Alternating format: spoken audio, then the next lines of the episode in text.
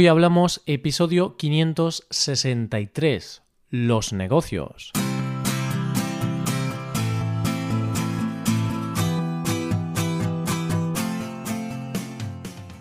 Bienvenido a Hoy Hablamos, el podcast para aprender español cada día. Ya lo sabes, publicamos nuestro podcast de lunes a viernes. Puedes escucharlo en iTunes, en Android o en nuestra página web. Recuerda que los suscriptores premium pueden acceder a la transcripción completa del audio y a una hoja con ejercicios para trabajar vocabulario y expresiones. Hazte suscriptor premium en hoyhablamos.com. Buenos días, querido oyente, ¿qué tal? ¿Cómo estás? Espero que estés muy bien. Por cierto, ¿tienes un negocio? ¿Eres dueño de una empresa? Si es así, felicidades. Tener tu propio negocio no es algo fácil y requiere mucho trabajo y esfuerzo. Pues este mes vamos a hablar precisamente de este tema, de los negocios, de las empresas. Hoy hablamos de los negocios.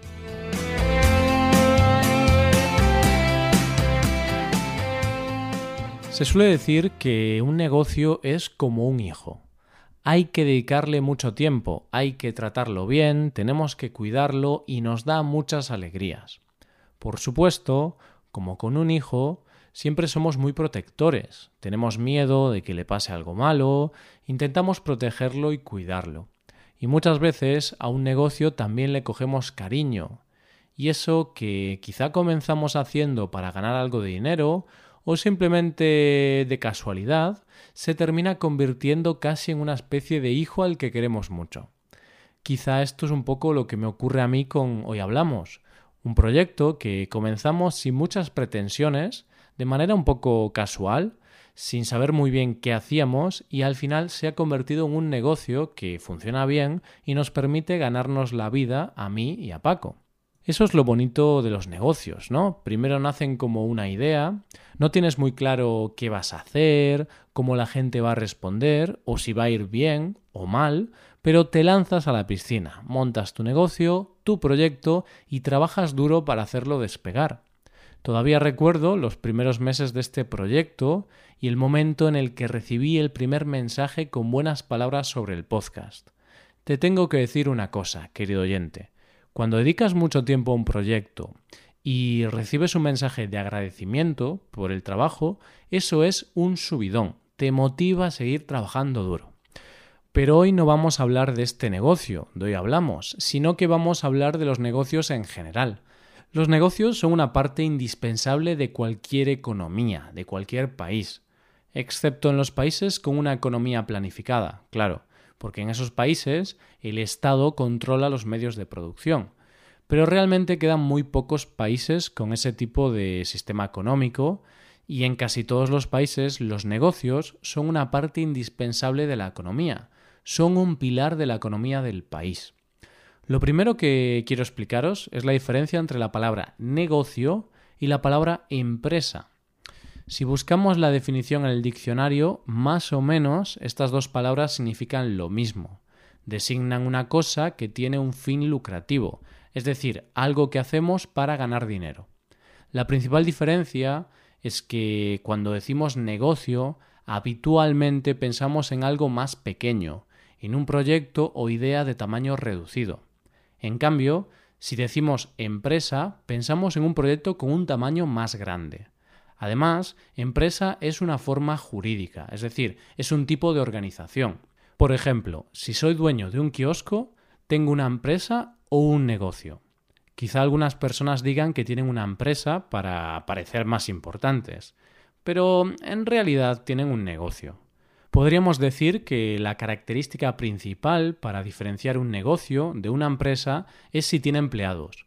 Si un negocio tiene empleados, ya podemos considerarlo empresa. También ten en cuenta que empresa es un sinónimo de compañía. Por eso, cuando trabajamos en una empresa y nos referimos a ella, decimos en mi empresa tratan muy bien a los empleados. Eso sí, esta diferencia entre negocio y empresa es cuando hablamos con otras personas.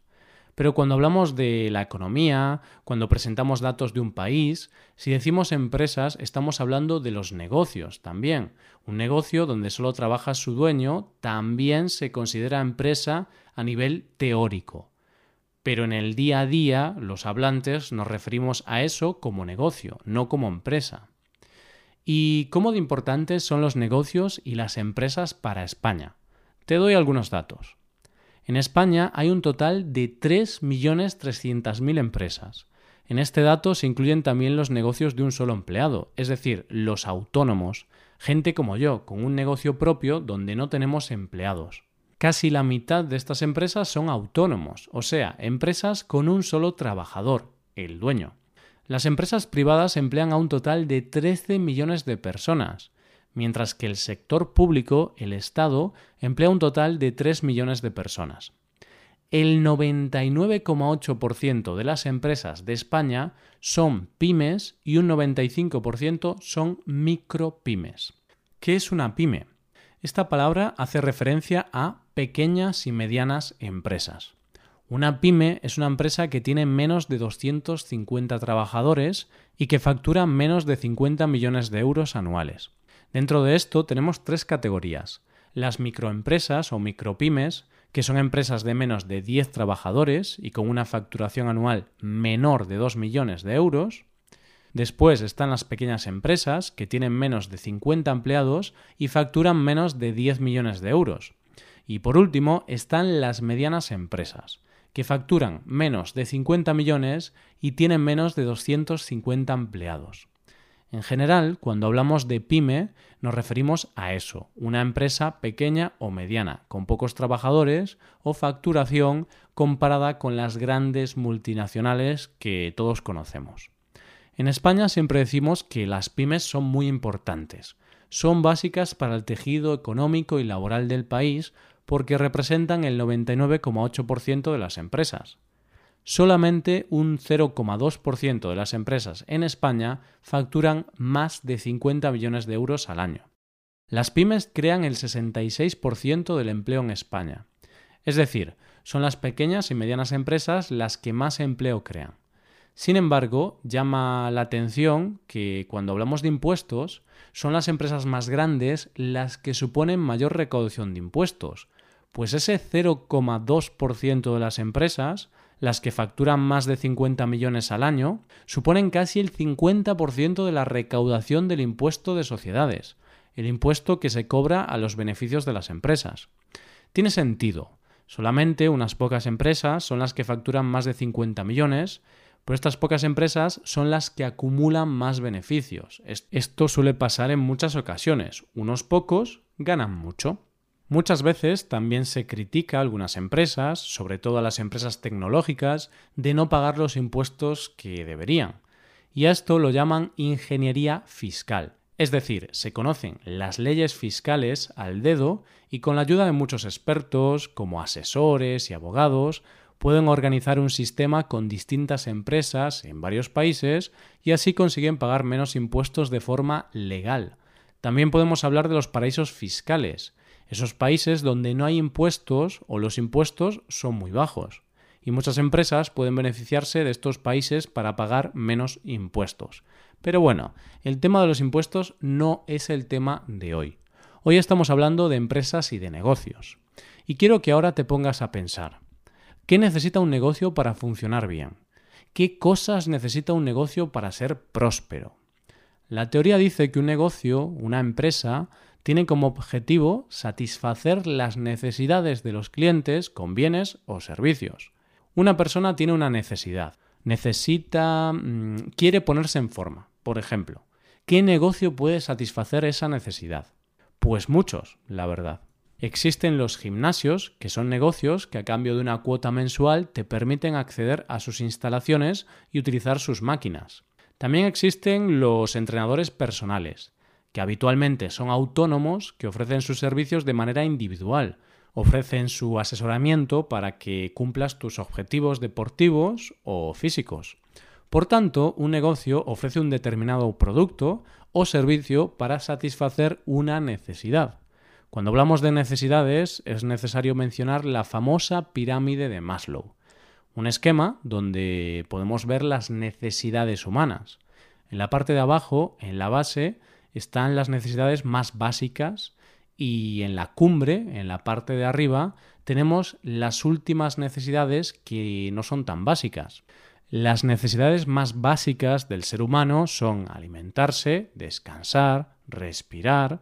Estas son las necesidades fisiológicas, son las cosas que necesita nuestro cuerpo para funcionar bien. Y para satisfacer estas necesidades existen empresas que ofrecen bienes y servicios, ¿no? Tenemos empresas que venden colchones, existen supermercados donde compramos alimentos o hay empresas eh, también que venden retretes, por ejemplo. bueno, hay muchos negocios que satisfacen este tipo de necesidades fisiológicas. No voy a comentar ahora todas las necesidades. Si tenéis más interés en este tema, buscad la pirámide de Maslow y ahí tenéis todas las necesidades que él detalla. Un negocio satisface una necesidad que tiene un determinado grupo de personas. Y aquí está otra de las claves de los negocios, el tamaño del mercado. Si existe una necesidad, hay un mercado al que podremos vender servicios y productos. Pero hay que tener cuidado con el tamaño del mercado. Si el mercado es muy grande, en principio eso es bueno, tendremos muchos clientes. Pero el problema de los mercados muy grandes es la competencia. Todo el mundo tiene un smartphone. Bueno, no todo el mundo, pero casi todo el mundo. En España, el 81% de los españoles tiene un smartphone. Eso es un mercado enorme. Estamos hablando de millones de posibles clientes en un solo país. Pero en realidad este es un mercado muy competitivo. Hay mucha competencia. Y si quieres ponerte a fabricar y vender tu propia marca de smartphones, va a ser muy difícil. No es imposible porque, por ejemplo, en España hace unos años apareció una marca española de smartphones llamada BQ que ha conseguido penetrar el mercado, pero sí que es muy difícil. Uno de los retos que tiene este mercado, el de los teléfonos móviles, es la barrera de entrada. Este es otro concepto de negocios muy interesante y se refiere a las dificultades que existen para entrar en un mercado. La barrera de entrada en el mercado de los móviles es muy grande por temas de costes. Principalmente es muy costoso producir un teléfono móvil.